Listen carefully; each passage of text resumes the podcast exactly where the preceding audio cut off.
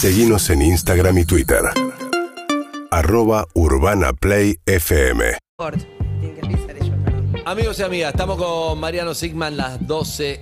Pensá que cuando nos volvamos a ver mañana vamos a saber cómo nos fue. Basta. Es algo que hoy no lo sabemos, hay mucho nervio.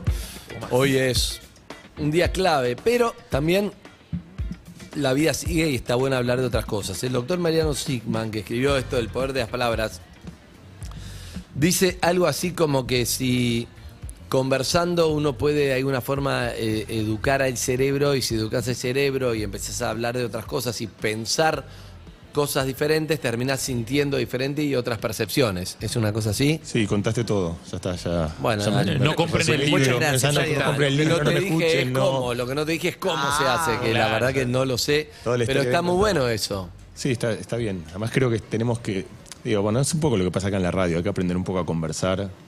Lo que pasó recién con Harry, el placer de que te pregunten cosas que tenés ganas de contar. ¿Viste? Yo creo que hay como una especie de enorme silencio de cosas que no, no contamos, pero no contamos porque no se da la situación de contarlas y porque necesitamos hablarlas con alguien. Entonces, eh, yo creo que aprender a conversar, y aprender a conversar para mí es eso, tener esa disposición de atreverse a llevar la conversación a lugares que valgan la pena, eh, cada tanto está bueno. ¿Y por qué cuesta? A veces. Pero perdón, a mí yo me siento que me es muy fácil hacer eso, pero a veces me encuentro con, con personas que no, no, es, no es tan fácil. Por ejemplo, charlamos siempre, pero sin, sin chiste hoy, que es, yo le digo a Eve, y Eve, no sé, contame, y ella, ah, porque sabe que es un lugar difícil. Entonces, a veces hay como una resistencia que termina siendo liberadora, pero que primero hay que pasar por una resistencia que es no, no, no, no, no, no, ¿no? ¿Por qué eso pasa eso? Sí, bueno, pues es como tirarse a la pileta, ¿no? Literalmente, ¿viste? Los, los pibes cuando querés que se vayan a la pileta o que salgan o que hagan algo, en general te dicen, pues un pibe, anda, tirate a la pileta, general no quiere porque te tenés que meter en otro medio, hace frío, pero una vez que está adentro no quiere salir. Yo creo que con esto pasa algo parecido. Lo, lo que, lo que te cuesta es que hay una especie de vértigo de una zona de confort en la cual no querés salir, que es lo que vos preguntabas antes, Harry, también de por qué nos cuesta hay una tensión, yo creo, entre, entre buscar una comodidad, un confort, el cuento que te contaban cuando eras niño, que escuchaste mil veces, que sabes cómo termina y que tiene esa calidez de que no hay sorpresa, no hay disgustos, eh, es un lugar muy calmo, no hay, no hay nada que te preocupe. Y a la vez el, el viajar a un lugar al que nunca fuiste, conocer sabores nuevos, conocer otras cosas que te dan vida, te dan otros matices, pero tenés que en un momento atreverte a saltar ese trampolín que un poco a todos nos cuesta. ¿Y cómo se empieza el cambio? Bueno, es una disposición. A mí me gusta la metáfora con los, con, con los sabores. Yo creo que nos pasa algo parecido. Los chicos quieren comer siempre lo mismo. Y hay un momento que en la vida que de repente probás cosas. Eh, y probás un día, probaste el picante, probaste algo más salado, probaste un pescado crudo, sushi, que a priori sería algo como que te genera mucha reticencia. Y eso te lleva a lugares que de repente están como, bueno, son lugares que te gustan y lugares a los cuales querés ir. Esta, y de hecho, yo la cuento así como la historia de los padres, porque creo que a veces tenemos que nosotros cuidarnos como un padre cuida a un hijo, nosotros mismos. Padre todo el tiempo le está diciendo un hijo, como que el hijo quiere comer ravioles o quiere comer milanesa, le dice, probá esto nuevo, probá esto otro, probá. Y nosotros nos olvidamos, creo, a veces de ponernos nosotros mismos en esa disposición de saltar ese lugar nuevo, un poco intrépido, en el cual hay cosas que pueden parecer este, oscuras o difíciles, o, pero que, que una vez que entras adentro vale la pena. Son disposiciones, es el, es el gusto o el placer por conocer algo nuevo. Y, y, en el fenómeno de tener una charla con alguien, que es más o menos a lo que estamos yendo, una charla que rompa el esquema de que andás todo bien, sí, todo bien, todo tranqui, vos, bien, la familia, digo. O sea, una charla que toque temas que sean más reales para alguno de los dos. ¿A qué le tenemos más miedo, digamos? ¿A lo que nos pueda contar el otro que nos interpele? ¿O a lo que el otro pueda llegar a saber de nosotros a partir de esa charla o a mostrarnos nosotros? ¿O es una, o es una cuestión de que es un esfuerzo cerebral al que no queremos, Eh, Es, al que no queremos es una mezcla de esas cosas. Hay un montón de cosas que te interpelan. Hay preguntas difíciles. O sea, hay preguntas que son difíciles de responder. Y que en general es como, es como correr. Te da fiaca, te da pereza, porque así como decís, un día te decís, bueno, tengo ganas de jugar al fútbol, pero me da fiaca correr o tengo ganas. Pensar a veces te pone en movimiento algo que, que te da pereza. Esa es la primera parte de lo que vos contás. O sea, lo que tenés miedo no es a la exposición pública o la vergüenza, o no, sino simplemente tenés miedo de, de pensar cosas que realmente no sabes cómo son. Otra vez, cuando salís de eso, eso se convierte en algo muy placentero. Está lleno de dilemas morales que justamente van a ese lugar, a hacerte pensar cosas que no conoces. Ahora podemos dar algunos si quieren para poner Claro, ejemplos. te enfrenta pero- con tus contradicciones que te también. enfrentan con tus, tus contradicciones y que te hacen pensar cosas que realmente no sabes cómo responder. Y entonces salís de ese lugar en el cual vos hablás desde un personaje que está muy seguro de lo que cuenta. Ahora, por ejemplo, estaba viendo en el libro, algo que me gusta. Da un ejemplo de cómo resignificar una emoción. Que la emoción no se apaga, sino que le damos otra interpretación y la vimos de otra manera, ¿no? Y acá explica cómo, que ahora lo va a explicar. Y el, como el, da un ejemplo tipo caricatura, que es... eh, Chao mamá, qué sé yo, porque se va y se queda y dice, no, estoy sola llorando, qué sé yo, estoy sola. Y de repente dice, estoy libre. ¿Entendés? Como Ese era un chiste judío, de hecho, ¿no? Ah, Que ¿sí? Dice, me voy y se pone la, la madre a llorar en, en Yiddish, Alain, que es solo, y dice, Alain, Alain, Alain, Alain. Claro. La que grita al final como, por fin te fuiste. O sea, como que todas las cosas tienen... eh, eso para mí es clave hoy también, ¿no? Yo creo que... ah, Después cada uno hace, tropieza en sus propios, digamos, en su propio discurso. Yo, digamos, el fútbol, lo de hoy lo llevo, digamos, igual de mal que todo el mundo. Peor, hablamos recién con Harry de un día, yo estaba en el 2006 viendo el partido de Argentina-Alemania y un alemán me dijo... En la cancha. En la cancha, hasta ese día, el día que no entró Messi, este, con Peckerman, que entró Cruz a cabecear y, un, estaba en, en- en- viendo el partido y un alemán me agarra atrás y me dice en inglés, señor, se va a morir. Yo recién ahí entendí esa, palabra que el tipo me regaló, donde me está diciendo, deja de. O sea, yo estaba rascándome los ojos, frotándome la cabeza, gritando como un energúmeno, y el tipo entendió que tenía que parar, porque estaba. Entonces, a donde voy con esto es que hay cosas que por supuesto nos cuesta a todos, pero en el abismo salen emociones muy fuertes. O sea, en el abismo de un partido, ya sea como espectador, ya sea como jugador, lo hablabas recién vos con Goico, salir, cómo es el momento en el cual vas a patear un penal, cómo, cómo duermen estos pibes. Es decir, cómo durmieron anoche. A mí me cuesta dormir cuando tengo algo, o sea, al día No siguiente tengo tengo que algo... dormir porque tenés que ver el partido. A mí me cuesta dormir tengo el partido y ellos lo van a jugar mañana. ¿Y qué, se- qué- qué se cuentan a Hoy, historias? ojalá mañana. ¿Eh? Ojalá hoy, mañana, eso no, pero digo ayer, digo ayer cuando... Claro. Eh, entonces, ahí hay muchas veces, muchos de estos pibes son naturales justamente de algo que todos podemos ejercitar, que es a tratar de esto, de transformar un poco... Sí, pero está esta idea que para mí es muy potente, que es resignificar, porque lo que, vos no puedes apagar el miedo. O sea, no- cuando, quiero decir, cuando, porque al día siguiente de estos pibes a la noche va a pasar algo muy importante. Entonces, es, es- es- eso no, es muy difícil apagar el Tu cuerpo te está preparando para algo que tiene una trascendencia Por enorme en la no historia de tu vida. Por eso Claro. no puedes Por dormir. eso no puedes dormir y por eso estás nervioso, pero lo que sí puedes hacer es cambiar la historia del relato que vos te haces sobre eso que te está pasando. Y entonces, la- la- a mí la metáfora que me gusta, que, que es, es una, una metáfora, pero creo que ejemplifica bien esto, yo un día iba con mis, mis sobrinos hace eh, un montón de tiempo, eran re chiquitos en el avión, y de repente el avión se empieza a mover de esas turbulencias en medio del Atlántico, si a alguno le tocó que las pasa, o sea, el avión sube, baja, estás en el, además estás a- en medio del mar a, a 10.000 metros de altura, o sea, cuando lo pensás es una situación que es muy vertiginosa. Y yo me, digo, me asusté, me agarró mucho miedo, como la mayoría de la gente, y entonces cuando me acordé que estaban los pies atrás, dije, bueno, tengo que tener compostura, y entonces me di vuelta para, como para decirles, chicos, no pasa nada esto, y cuando me di vuelta están los dos con las manos levantadas, gritando, montaña rusa, montaña rusa. Y yo ahí dije, estudié 14 años para que estos dos enanos me enseñen cómo funcionan las cosas, que es que el secreto es ese, el secreto es entender que eso que te está pasando es la vida. Y está bueno. Y de hecho, uno, de hecho, al punto que a veces pagás para sentir miedo, o haces cola, o gastás tiempo.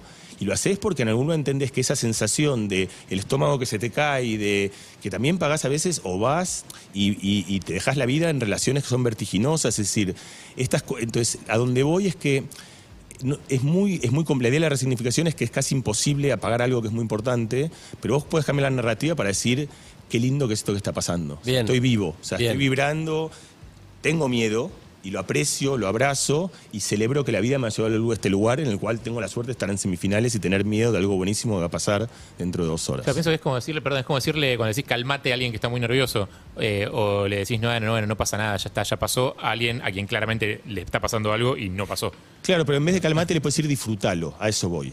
Es decir, no, no trates de, de, no sé, vos, conciertos, a la situación, esta situación vale como en, en- a vos, vos como cuando vas a, a cantar, A Clara Cava. a Clara, perdón, estoy viendo a Clara y no lo, ¿cómo, qué, qué te pasa en el cuerpo antes de un concierto importante? días em, me está pasando que me estoy despertando tipo a las 5 de la mañana ya re, re nerviosa pensando como, ay, le tengo que avisar esto a no sé quién, con millones de cosas en la cabeza.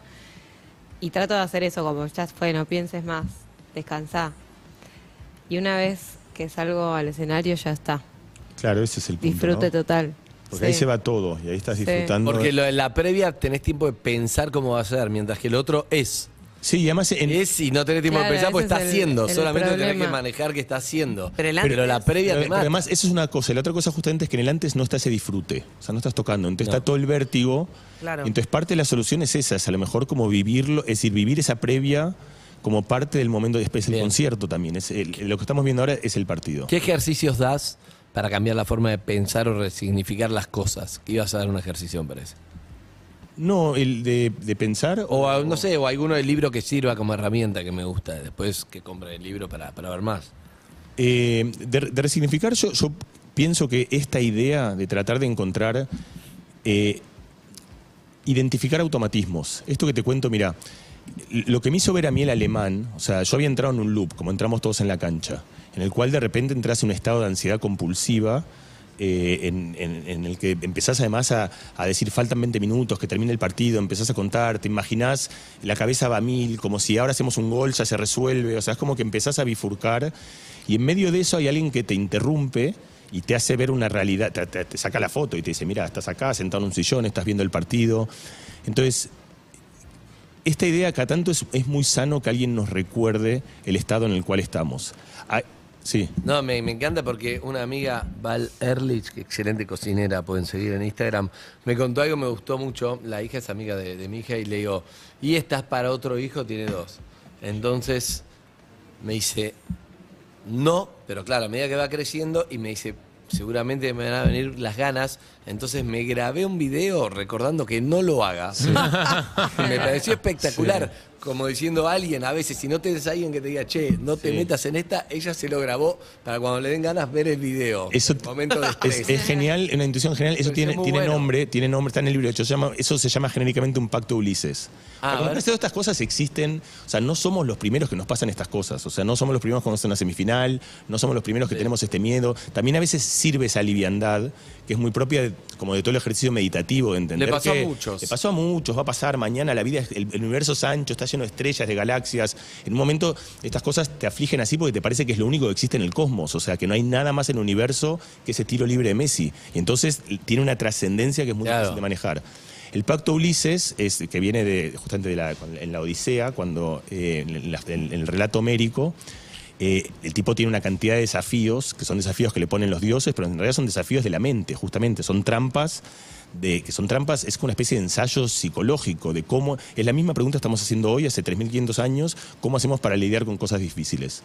Y entonces una de las trampas que le ponen a Ulises es la trampa del deseo. Entonces él viene en el barco y el tipo se va a encontrar con unas sirenas que tienen un canto que es Canto de irresistible. las sirenas. Es irresistible, que es una metáfora de algo que no hay una sola persona que no lo haya experimentado en el mundo, que es ese canto que te lleva a tirarte a un lugar que sabes que no vale la pena tirarte. Entonces Ulises sabe eso. Él sabe de antemano que él eh, va a, A escuchar el canto y se va a tirar. y se va a tirar algo que no le hace bien. Y entonces el tipo es la perdición de los marinos, digamos. O sea, es la perdición de los marinos. Hace o sea, te tiras al agua y te ahogás. y te ahogás. El Sí. tipo y estas sirenas, además por eso, no son sirenas, era todo un- toda una fábula en su imaginación. Y el tipo eh, hace dos cosas. Le, es interesante porque hace dos cosas distintas con sus compañeros que con él. Sus compañeros le tapa los oídos, como para que no escuchen la tentación. Es una solución. Pero él lo que dice es, yo quiero vivir esta tentación y quiero entenderla. Entonces lo que hace famosamente, se ata al mástil. El tipo le pide a sus marineros, además hace bien porque primero le tapa los oídos para que ellos sean cuerdos y le dicen, cuando yo me vuelva loco, le informa a toda gente, ustedes me atan al mástil como para que yo pueda escuchar eso y no pueda hacer aquello que yo sé que no quiero hacer. Es como tu amiga Muy bueno. que dice, su video es recordarme a mí cuando sea la estúpida que no quiere hacer, que, que voy a hacer algo que me he dicho certeramente que, que No lo quiero hacerlo, algo que me recuerde en esa situación. Hay un montón de pactos de Ulises, porque ¿Y todo el se tiempo... tira Ulises, no? ¿eh?